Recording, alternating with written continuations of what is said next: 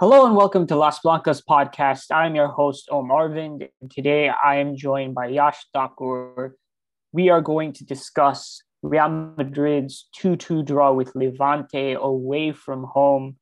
And look, for the third podcast in a row, you're probably going to have to deal with some uh, tech difficulties. My voice probably sounds off or of lower quality, and that's because, in addition to my laptop still being out for repair. My mic is no longer functioning, so I don't really have any other option than just to use the, the mic on this 2011 MacBook Air from my room. So, again, editing is going to be minimal to non existent on this podcast. So, it's going to sound rougher, and um, just the quality of my voice will sound rougher as well. And just gonna have to put up with it. Um, I apologize sincerely for it, but there's there's nothing really I, I can do about that at the moment. So, game itself, Yash. I, I mean, I tried to t- I tried to tell people this was not going to be an easy game at all, and the fact that Caroline Weir was unavailable in the squad the day before we found out just made me think that the game was going to be even tougher and it turned out to be a really tough game. I mean, Levante were probably the better side over 90 minutes. And I think they showed us exactly why they're really good this season. And I think they kind of they, they showed up in a big way. Now remember, this was a game that Levante were playing at their main stadium, specifically because they were hosting Real Madrid, right? Like they had a little bit of a tiny social media campaign to get people to come and so they took this very seriously and they showed up and they played really well.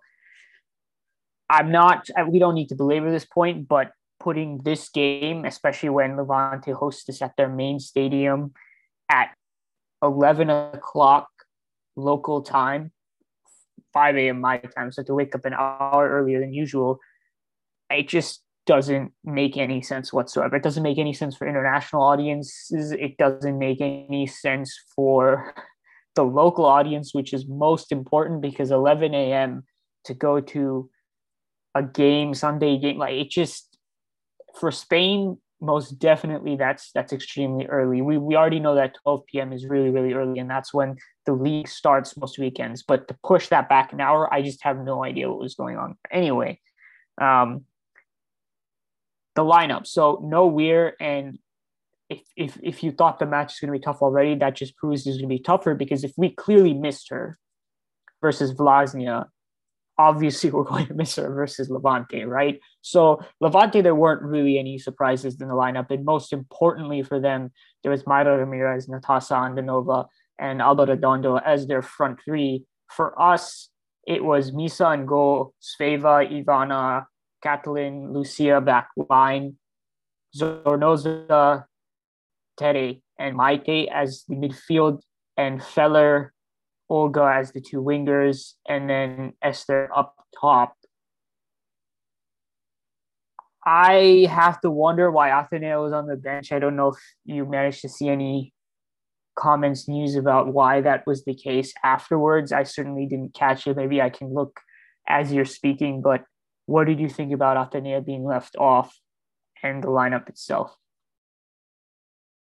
Yeah, that was uh, that was a major talking point. I felt I I didn't come across any news about her being unfit or anything like that. So it was really surprising because uh, like so far what we have seen in the season, it has been it has consistently been Weir and Athenea show for us because those two players can just create moments of magic from nothing. And in this game against a very tough opponent, we would probably be needing that. And with the way the game panned out, with the way our wide players functioned, and with the way Athenea impacted the game after coming on, it it was even more clear that she should have started. Now maybe we are managing her game time because uh, now we have games like uh, every three days we face uh, we have a Champions League game in midweek and then we have a league game again. So maybe we are managing her minutes, but we needed her in this game, and that was a major surprising point uh, for me. Apart from that, our lineup wasn't as surprising because we we spoke about this and Toletti didn't have the best of games in the in the previous one against Vllaznia. So it made sense. She looked rusty, so it made sense that she was on the bench this time around. And even when she came on, she didn't look as good, but we'll get into that as we break down the game. So Toletti's exclusion wasn't as concerning to me, but yeah, definitely missing out on Athenea and what she brings on the ball and how she has uh, developed so far in this season, eh, it was a big miss for us. Yeah, I mean, look, if it's down to rotation or she was a little tired from last game, I just don't think that's the right call. If there was some kind of knock or felt like, okay, she could get injured, like, okay, I understand, but I've not seen anything that indicates that was the case. Probably was just a call like, look, she's played last game, she's played a lot of games, let's not play her this game. You don't make that decision against Levante away from home with the way they've been playing this season.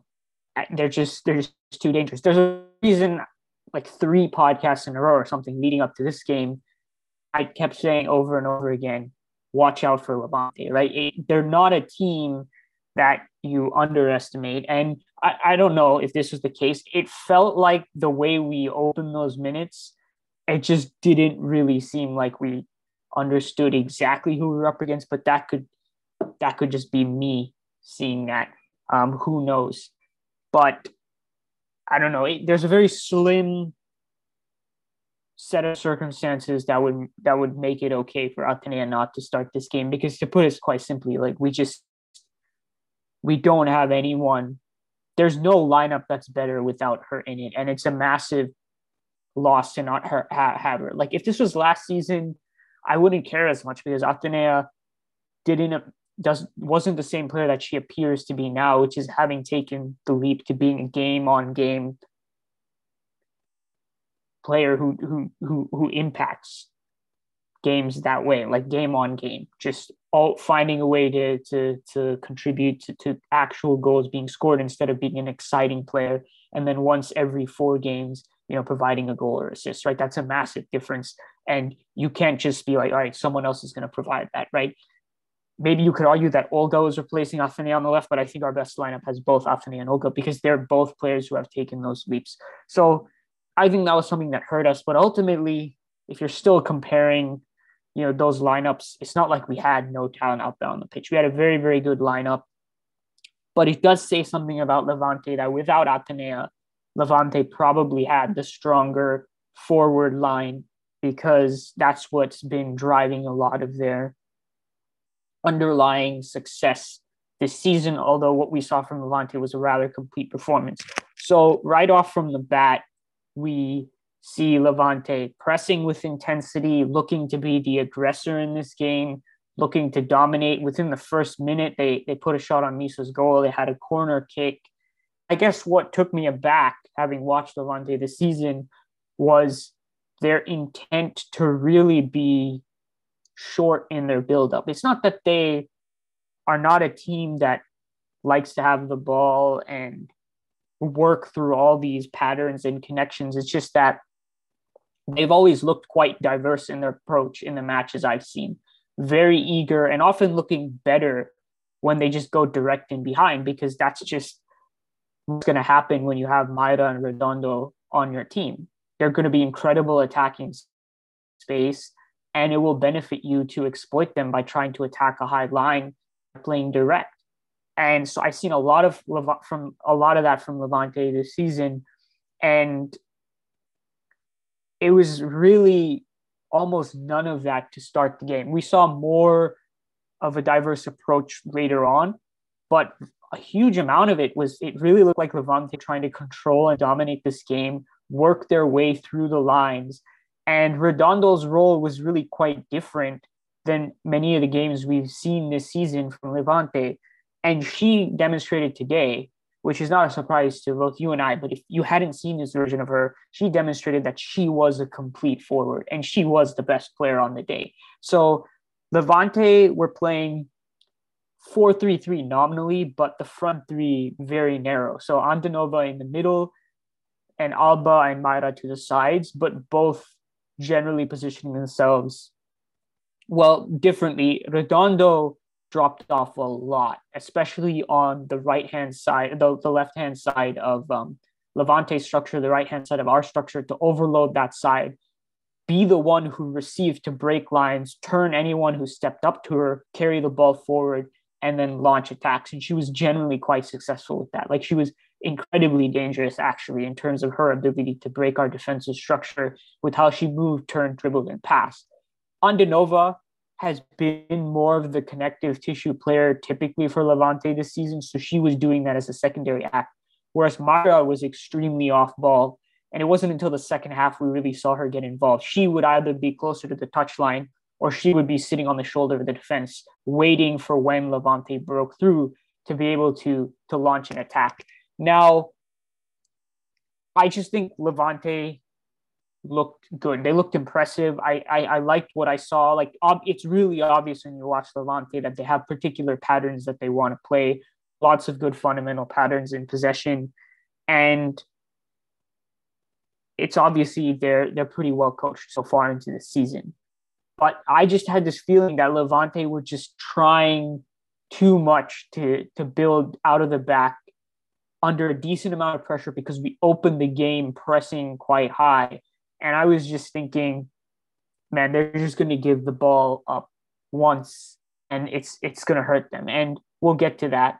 But it's worth mentioning that in all of this and all of the, how good Levante looked in these opening minutes, there was just this one moment where Esther was able to drop, lay a pass through the the back line and Maite ran onto it and was basically one versus one, but the ball was like kind of bouncing and she tried a chip and it went way over.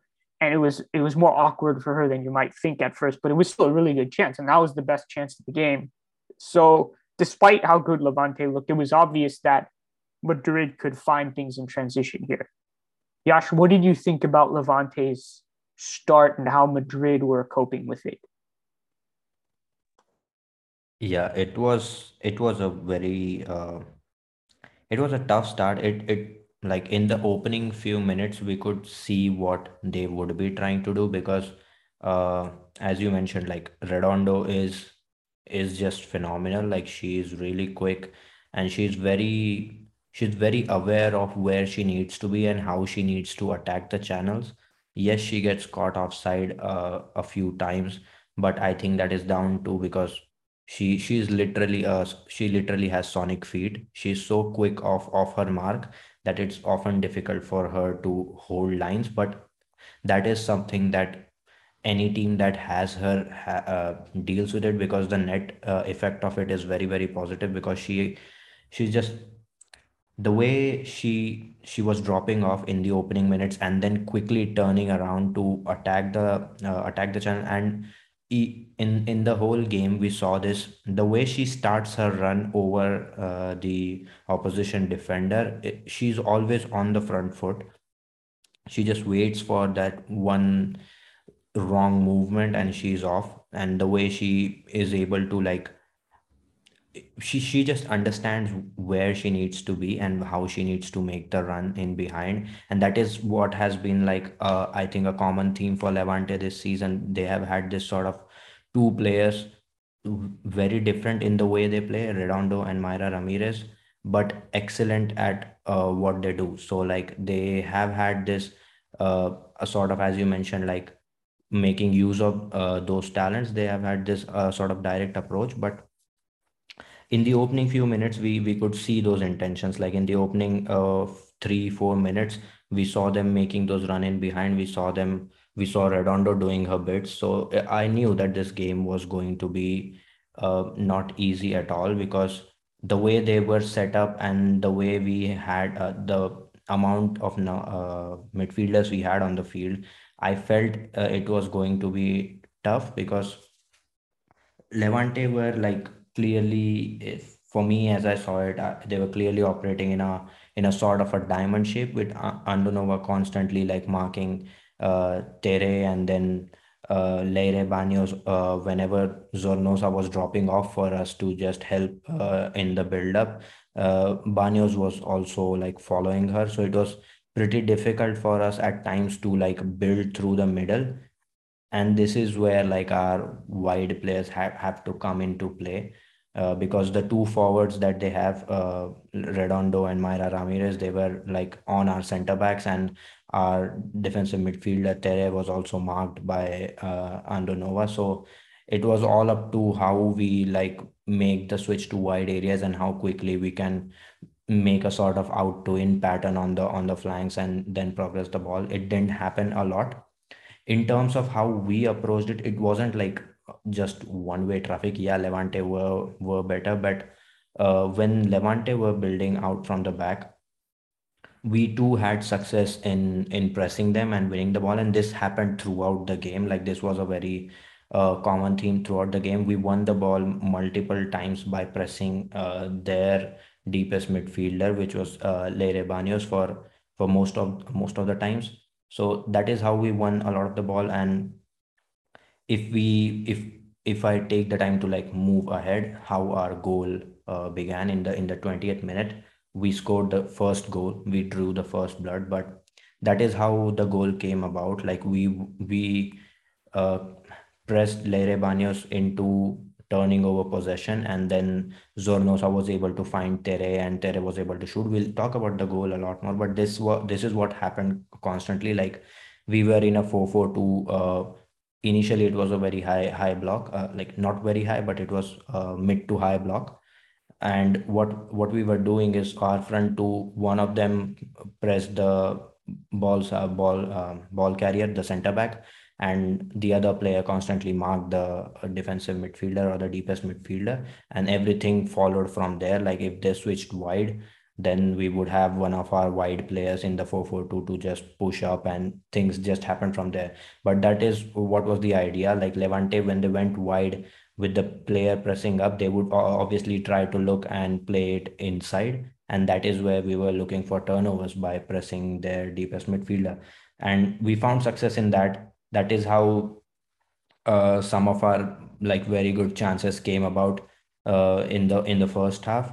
And uh, yeah, I mean about you spoke about the Maite chance as well. Like that was that run was what uh, Weir offers us, Weir Weir would offer us, and it would probably be finished. Like Maite is, as we have spoken about a lot of times, a different sort of player to Weir. Like she she does offer some qualities that Weir brings, but Weir has that final killer touch that uh that she misses. So it was a very Weir-esque run because she played off really well with Esther dropping, and so she identified that and she made the run in behind, but the finish wasn't there, and it was a it was a difficult ball. Obviously, I understand that, uh, but yeah, that is what uh, the whole point comes around. Like maybe if Weir was there, we would be operating in a different way, and we would be able to execute these one twos in behind and uh, would have found more success like as we did uh, in in the second half when we had Nahikari and Esther operating uh, together. A lot changed then, but uh, yeah, I think that was uh, one of the talking points. But yeah, I, will let you speak about the goal or anything else that you have, and then we'll take it from there. Yeah, so the goal pretty much happened exactly as you were describing Real Madrid's defensive structure, ushering Levante to the wing. And at this point, I think like 10, 15 minutes onwards, we weren't really up against the center backs as much because we were being carved right by by having by them sucking us onto them. They were opening up pockets in midfield. Redondo was dropping dangerously. Andonova was was dropping dangerously. And then there was the threat in behind. And we just took it back a little bit. And i actually think from a pure defensive standpoint, that was that was a good decision. And Levante then became more intricate at the back, just waiting and waiting. How do we open them up? How do we play through? Because they were really intent on trying to find the vertical options through us. And so when we forced them wide, they try to play back to the center. Dispossessed Baños, I think it was. counter back up the field, and then Tere strikes a brilliant effort from just outside the box and it's into the net and it's 1 0. And I wouldn't say it felt out of nowhere, but it definitely felt against the run of play at the time. But at the same time, up until 20 minutes, 20 minutes is when we scored, Levante hadn't necessarily created loads at that point. Not for as good as much as not as much for as good as they looked. And that's kind of also why I was thinking, all right, Levante have to find different ways to force the issue against our defense, right? Because when you have this much control, when clearly all of your players or mostly all of your players are on it, especially when Redondo is on it, you've got to find more than you're finding. And I think there was early on chances for them to to mix up what they were doing a little bit more, but that flipped the switch for them. They went behind they probably felt like it was undeserved because they had played and looked pretty good up until that point. And from then on until when they scored their second goal, it was a contest completely in Levante's favor. I mean, we were pushed back into our own half. Levante had multiple set pieces every single time we dealt really poorly with. And that's when they also started going direct more often. And there was one moment where Misa came way out. I mean, Misa protected us on at least two or three of these. One time she wasn't quite as good as when she came out and just didn't clear the ball well. It fell straight to Andonova around the halfway line, and the goal was just open. But it, it's still a difficult strike to hit it from where Andonova was. And so it falls well short of goal. And I think it was Ivana who, who kind of just chested the ball down and, and play restarted and the danger was over. But we were under massive pressure. And and to be frank, we were we were just getting outplayed. Levante looked like the much better side at this point in time, and they deservedly ended up equalizing, but they had to wait a while. They did not get their goal in the first half, but they easily could have. I mean, there was I think I'm missing an Andonova had a really big chance that I can't remember exactly when, but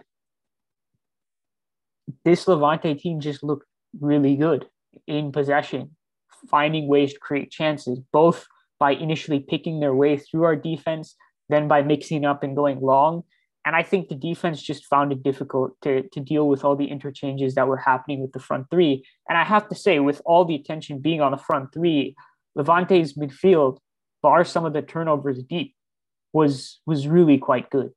I think Levante's midfield of Leire Banos, Paula Fernandez, and Tatiana Pinto did really well for the majority of the match to be able to put to, to move things at a quick tempo and then pick out great forward passes. So that unit, that front six was mostly on it throughout the game and throughout this stretch when I'd say Levante looked better. Is there anything else you want to get to in terms of the first half in terms of like broad talking points. I mean, if there's like a particularly big chance you feel needs to be mentioned, you can go ahead. But in terms of other points or performances you want to talk about in, in the first half. Yeah, about the chance that you mentioned uh, for Andonova, was it uh, Andonova or was it uh, Redondo? Because I, I have uh, a Misa big save. It was of, Redondo, of... I think. Yeah, it's Redondo. Misa made the big. It was yeah. like a one versus one, right? Yeah, it was yeah. Redondo. Yeah, yeah. So like that chance was was really good, and that is what I was uh, talking about earlier when I said how Redondo uh, gets that edge on the on the run-ins behind because she she is uh, like she is naturally very quick so she has the pace she has the innate pace on her but the way she is able to like stay on the front foot uh, in that particular chance the one thing that i would probably also note is uh, the footwork from kathellen was pretty poor like she goes on her uh, weak foot and gets unbalanced very easily and that like you don't need to give uh, redondo like a second to get any sort of edge because if she gets a second she's off. Like she's off and you can't catch her then and that is what happened. She slid in behind and Misa with a massive save like that was a really big save because it was a 1v1 situation and it would probably have been a goal but Misa came up big and uh, yeah so that was that was one of the chance and that was again like redondo attacking the channel that we mentioned about. Like funnily if if we like earlier you mentioned redondo to be a complete forward so like for people who uh, for people who don't watch uh, as much of Levante or haven't seen as much of uh, Alba Redondo, a comparison that like uh, struck uh, came up in my mind was when uh, Chloe Kelly was in Everton or when she played for City in her first season as well. Like I, I feel although there are different sorts of player, Chloe Kelly likes to take on a lot more than uh, Redondo, but they can slot in across the front line and deliver. Both are good. Both have good pace.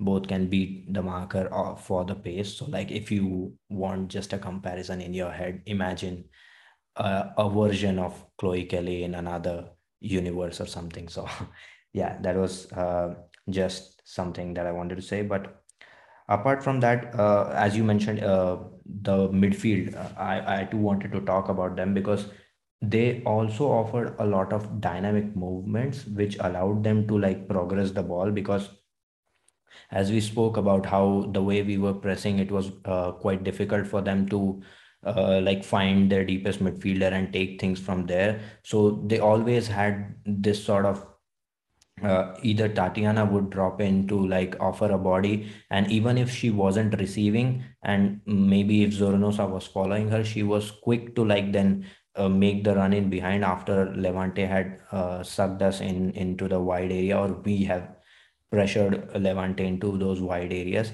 Like Tatiana's movement, like dropping deep and then uh, immediately going up again to uh, to receive. That was pretty good, and we've had those from like both the midfielders, both the number eight, if you say. Uh, so that was that was really good to see. And Levante at times like when we switched uh, like when we went a little conservative after our mid to high block when we went slightly conservative levante always made sure that they had like at least three players in between our lines after the goal like it, it was it was really like it, it it it was really interesting to see because how they always managed because uh Andonova was dropping deep at times to help with the build up. Tatiana was dropping it, but the collective unit of them always made sure that they had bodies uh, uh, in between the lines to cause us problem. The front two were like occupying our center backs and pinning them back, and then they had all sorts of problem causing players in between the lines. So it was it was difficult to deal with. And with the uh, sort of selection that we had with Tere, Tere and Zornoza, it became even more difficult to like deal with this sort of uh, movement because we know that uh, Zornoza, when it comes to like marking a player in this sort of defensive situation where they can jump in behind you and with the ball in uh, with the ball that goes in behind it's difficult. And that happened a few times as well. So like the the selection didn't help us uh, a lot. Maybe if Toletti was fully fit, we would have been able to like manage the game better because Toletti would have uh, probably given us that sort of uh, defensive solidity um, much better in in the way that Zornoza wasn't able to offer. But yeah, like their midfield was uh, quite good. They were very dynamic, and that helped them a lot to play through our pressure at times. In terms of the balance of Levante's possession structure and how they were able to always maintain the right connections and the, and the generally good occupation of the defense with the level of fluidity that was going on is a pretty strong sign that they're coached well to a certain degree in how in their attacking play. And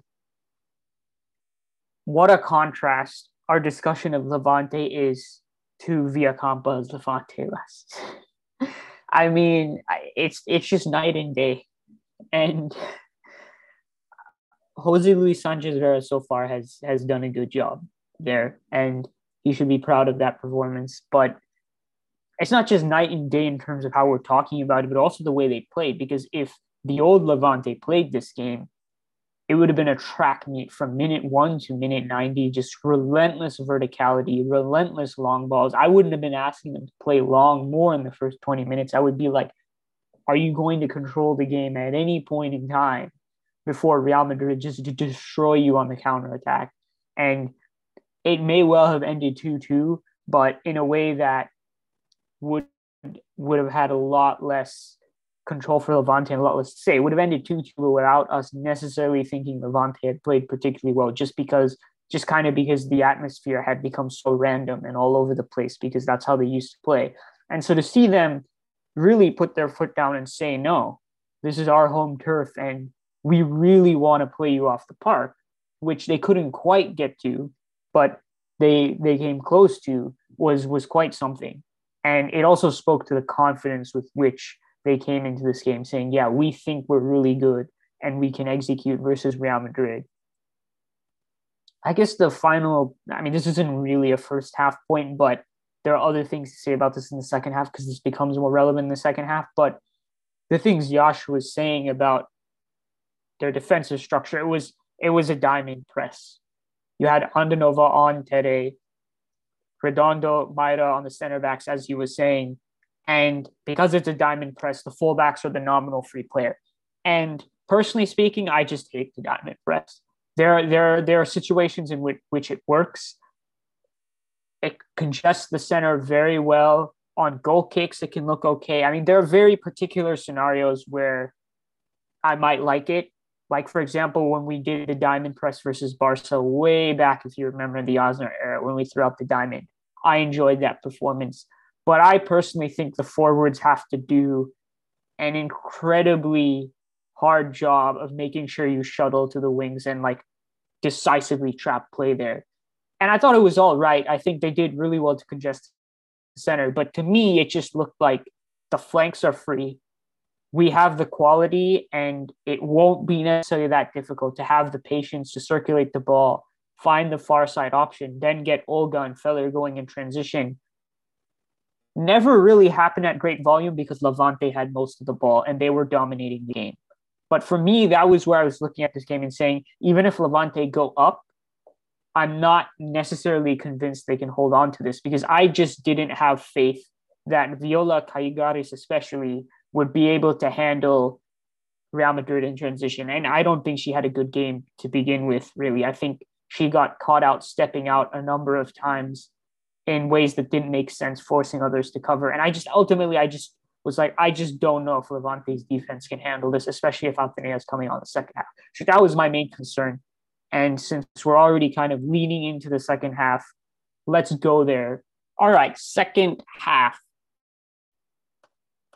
First five minutes, really not much different. The big thing is that Levante score and they score from a set piece. And we just, as I said before, did not handle it well at all. And this might have been the worst one. I just, I've watched it numerous times now. I don't really know what was happening. So the, the one clever thing that happens is Redondo, the scorer, is like hanging out of sight, sort of behind the actual defensive line on this free kick. So it's going to be naturally a little harder to track going to the box. But Maite clearly sees her because Maite is facing Redondo and like actually moves up to her almost to kind of obstruct her path as the the kick taker is running up. And then she turns and like kind of pivots and does a 180. And then she just stops as the ball is in the air and absolutely no one adjusts. Right. So I guess it kind of looked like like Maite in the moment was going to pick up Redondo. Then she just kind of stops as she's looking at where the ball is going. And then no one else does anything. I mean, Svava doesn't come across adequately. I mean, the, the thing that makes it slightly difficult is there's there's a player to, to the far post to her where no one else would be picking her up. So Svava technically has two players, but you can see where the ball is going pretty early in the flight, and you have to take the player that is closer to you. And just no one. Like she is so free when the, the ball actually drops and I think touches the box and Redondo was able to put it in. That or it falls straight onto her foot.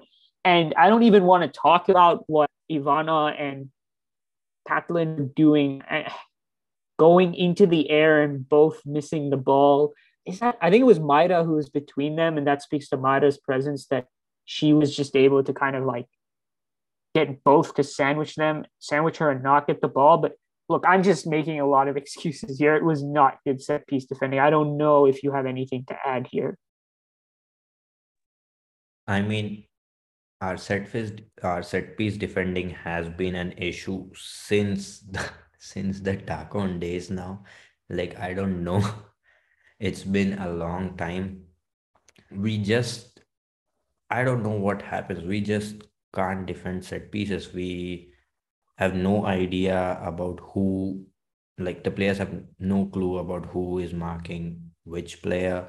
There's always like some sort of a uh, some sort of a free player available because of our poor marking. I don't know if it happens that many times. There is like it needs to be looked at probably because you can't always get undone like that by a clever set piece routine. If that happens that frequently, you're probably not defending the box well, and that has been the case.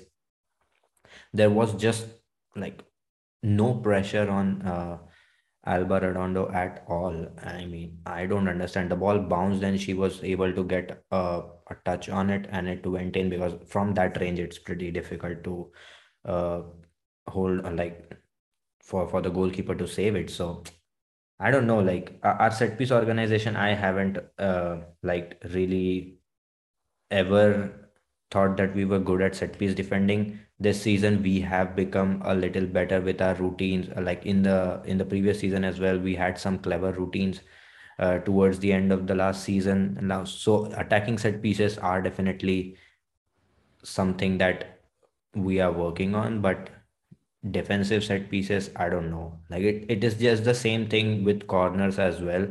Because uh, we have spoken about this as well like misa's cross collection isn't as as good as uh, maybe you would want to be. So there is that and then we have this confusion among among the players defending the box about who which player is marking which player. So it doesn't it, it's not a good situation and it doesn't result in anything fruitful and it didn't in this case either. So yeah that is one area that we definitely need to work on. And redondo doesn't need many opportunities to like hurt us. So she did there and it was coming to be fair. Like we can't say this goal was uh, like out of the blue or anything. It was levante did enough before that to like probably go up uh, or come level to us and they did in in the as soon as the second half began. So like the timing was something that i felt like the game would swing from here in their favor because just like like scoring just before the halftime break and scoring just after the halftime break like has I, I don't know like i don't have the stats or the numbers to prove it, but it just feels that way that scoring right before halftime and just immediately after it can change uh, like swings momentum a lot more than what general game state would. But i don't know like i'm just uh, speaking this off of vibes. I don't have any numbers to back back that claim. But yeah when when that goal went in when that equalizer went in i felt like levante will now probably get the winner as well and get the go ahead goal as well. And as we will speak about uh, in a bit, that they did. and they did so in a very good fashion. But I'll let you speak if you have anything between the first goal and the second goal to say. Yeah, so it, it was deserved. I, I think that's the thing, right? Whether it was unfortunate or not, I think Redondo really deserved to get that goal. I guess eh, because the second goal comes really quickly, right? It comes in the 59th minute. We have to mention that Toril reacted 56th minute by bringing on Toletti for Zornoza and Athenea for Feller. So Athenea was on the key player that we wanted to start. Hard to see any immediate effects from that. I mean, there were it was it was only three minutes until the second goal, but I would say until the second set of subs, we didn't really see any change in the in the way the game was going actually. But I think what's key here in this period between 50 51 and 59 first goal second goal is that Mayra Ramirez kind of took over here. I thought she had had kind of a quiet game up until this point. I know what she can do. I know how dominant she can be. And she actually kind of lost out on some of her one versus ones versus Svava. She threw her arms up in frustration these minutes is just like, all right, she's here. This is her time. There was one moment after, right after the first goal, where she turns a player in space, goes at multiple defenders, then lays the ball off inside, and it was like she just sparked an attack out of nothing. Then she got a, almost got a clean shot off in the box that was just blocked, and then in the 59th minute, she ends up scoring. It's the two players we've been talking about, Redondo, Mayra. She receives a pass near the edge of the box, turns Kathellen way too easily, I have to say, but turns her, just shields her off, steals her off with her body, uses her strength, and then uses great agility to just spin around. And Misa like flies out, can't get to it. Mayra just touches the ball past her and then nutmegs Ivana for the goal. And it was really good individual stuff, but like doesn't look particularly good on our defense, to be honest. Um, I mean, you could quickly say anything about that second goal if you want to, but I think the main thing to point out between the period between one and two is that Mayra Ramirez took over. It was the Alba Redondo show up until the first goal. And then she handed the baton off to Mayra, and Mayra said, okay, it's my turn. And, and she made the second goal happen. Yeah, about about uh, like in between those two goals, like since we are talking about Mayra Ramirez, let's let's just uh, talk about her, how she is and what she can do. So we saw that with the goal, great individual uh, play. She she turns the defender inside out and then takes a touch to beat Misa and nutmegs uh, Ivana for the finish. So like really good finish. We we know that she can do that. She is extremely talented. But just minutes before that, and I I say this because I want to make a point about uh, her ball carrying. Just minutes before that, in the in the 56th minute, uh, she's carrying the ball, and Lucia goes in to tackle her, and Lucia then starts limping. So she goes in for the tackle and she probably like picks up a knock doing so. Now, the reason I mention this point is because I want to talk about what sort of ball carrier Mayra Ramirez is and how like well balanced and physically uh, dominant she can be when she's carrying the ball. It's very difficult to take the ball off of her. She has such great balance when when on the ball and when moving forwards with it that uh, these sort of she's able to shrug off these sort of challenges from one player or two players like she in the in the first half as well there were moments where she was just holding off players where like the turn that happened on that second goal that turn happened when she was drifting wide uh, on on our left hand side on Svava's side to receive the ball. That turn happened then as well. She she is just a she's so aware of uh, the defenders and the players marking her and how she can turn away from it without even touching the ball at times. It's just phenomenal to watch. And she is not that old too. Like it's not that she she uh, like has this sort of a lot of experience and she she's a veteran of the game but she plays like one. Like she is so she's so so good at uh, what she does with the ball and uh, against the ball like without the ball with her movements and with the way she's able to manipulate the defender. It's just it's just phenomenal. Like she she's able to make those uh, runs really well timed in the box as well. She's able to make herself available to receive. And then when she's under pressure she's able to like hold on to possession and move it forwards with her physicality. So she, like she's physically dominant very skilled on the ball. So that is a very good combination to have. So i i mean just just a very very good player and i'm sure you have uh, something to say about this because i have seen you like talk about Mayra Ramirez a lot and i know you like her a lot as well. Uh, i think we should move on. We're we're a bit tight on time. I mean the listeners won't be aware. So we'll have to we'll have to I won't get to say everything I want to say, but I think Josh summed up the, the things about Mayra quite well. I mean the key thing after this is Levante took their foot off the pedal a little bit from here on, which I think was was a mistake, but you didn't really see it until the 68th minute when Toril made the key changes. He replaced Lucia and Olga with Rocio and Nahikari. Now, taking off Olga just felt a little questionable to me because I, I mean, I would have, I would have had her play as the wingback in what Madrid changed to was the 3-5-2, maybe a 3-4-1-2 kind of formation where it was it, has been Toril's go-to in the past. It's his second half kind of offense formation. All right, we need something. Let's go. Let's play very expansive. Let's play two very attacking players at wing back. So Athenea is is playing at right wing back. Svava's playing at at left wing back, and Rocio obviously comes on to be that third center back, and Nahikari comes on to join Esther up top while Maite plays in behind.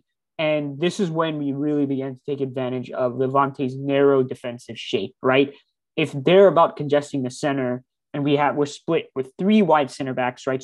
Three versus two versus their two forwards, and we have fullbacks who can push all the way up.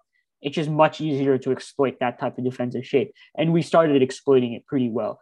Coupled with the fact that Levante weren't playing at the same level of urgency, they didn't want to take as many risks with the press. We started to progress fairly easily, and it was kind of a dramatic shift in the game.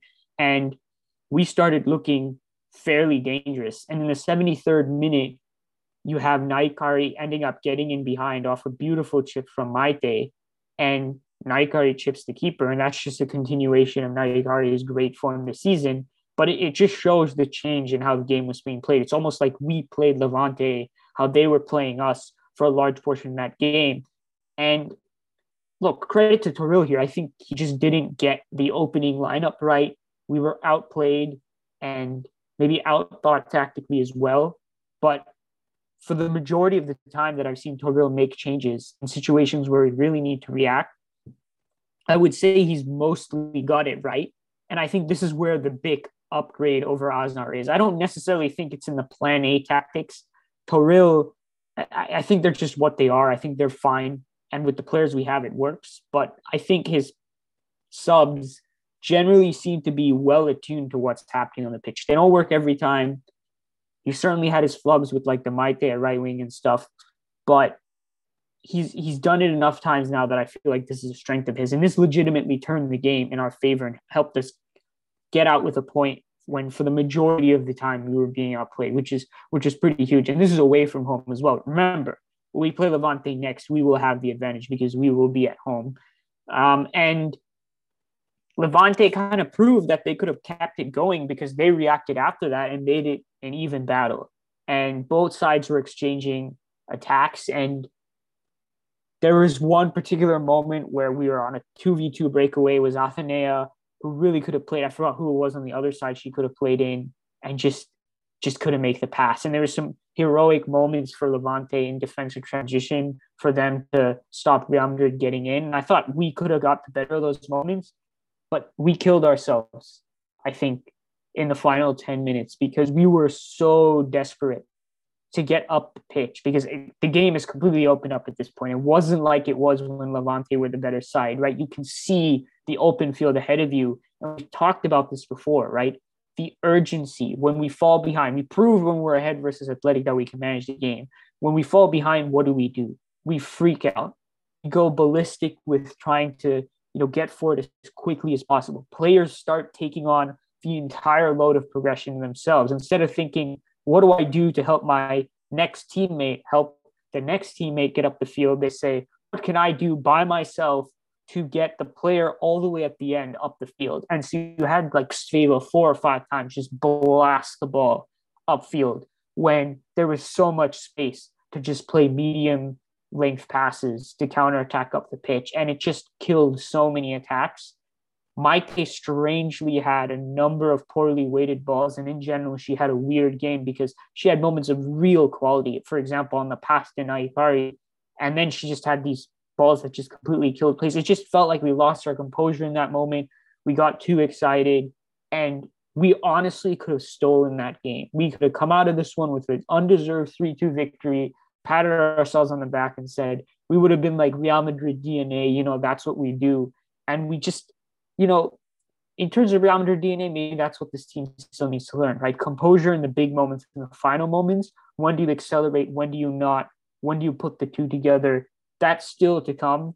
And I'm not mad about it. Look, everything is not going to come all at once, but it's clearly something that to improve on upon this at, this point in time. So, I mean, the final sub was Møller coming on from Maite, which a lot of people weren't happy with. I was fine. At that point in time, Maite was not playing well, to be honest.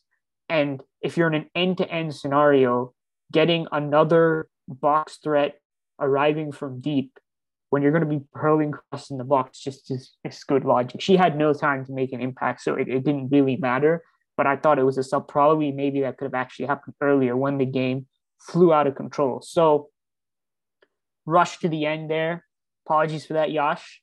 But uh, we, we need to wrap it up in just a few minutes. Here's your chance to just rapid fire touch on anything you want to on the game before we close it out. Yeah, so the only thing that I would like to say, well, like two things, and I'll run through them uh, as quickly as I can. So uh, the two things are probably let's start with something positive. That was Athenea's introduction in the game. Like the second goal that we spoke about with Nahikari's finish, brilliant finish, and we are seeing more and more of Naikari having that sort of impact on the pitch uh, in every every time she's off the bench. So like that is really positive for us, and we have spoken about this. But the way Athenea was able to impact uh, the game and able to uh, offer us a lot because when we switch to a back three, now back three is uh, naturally an expansive uh, formation. So having a sort of a wing back in Athenea, Athenea like constantly came inside and then found options uh, centrally or switched it to the to the wide area. And as we have mentioned that levante really defended in a very narrow shape. So that uh, like that was an invitation for us to be as expansive as possible. And athenea's introduction really helped with that because she was now able to like receive really wide and then come inside and operate uh, and find players in between uh, centrally or either on the far side. And she did that twice uh, with olga. One time maybe olga could have taken a first time shot with her left foot and maybe we would have had a goal. Uh, another time the pass was just intercepted, but then Olga managed to like press and get the ball back, but uh, wasn't able to like turn uh, under another pressure.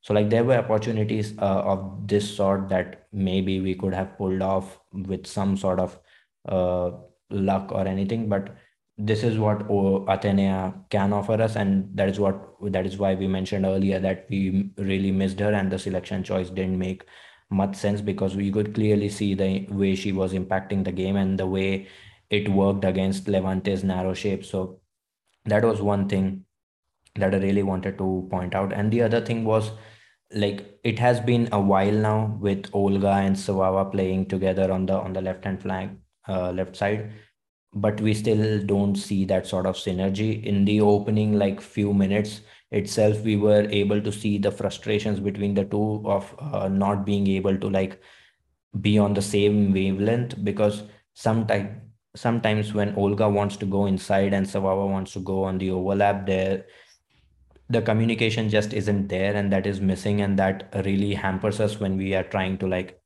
build attack uh, from our left. It it really hurts us the weight on their passes isn't like always good so that that connection is really missing. And it is something that really needs to uh, be addressed because if this keeps continuing it might probably probably be the best option to like have Olga playing as the left back and maybe Athenea shifting on on the left hand side where she can cut in on her right and take a shot and Feller operating on the right. So like uh, it, it puts us in a in a it's an interesting conundrum moving forwards and something that needs to be monitored because we need that sort of synergy uh, to now develop between the fullback and the wingback if if we are going to persist with with a combination of Svava and Olga and so far it's not uh, really working out.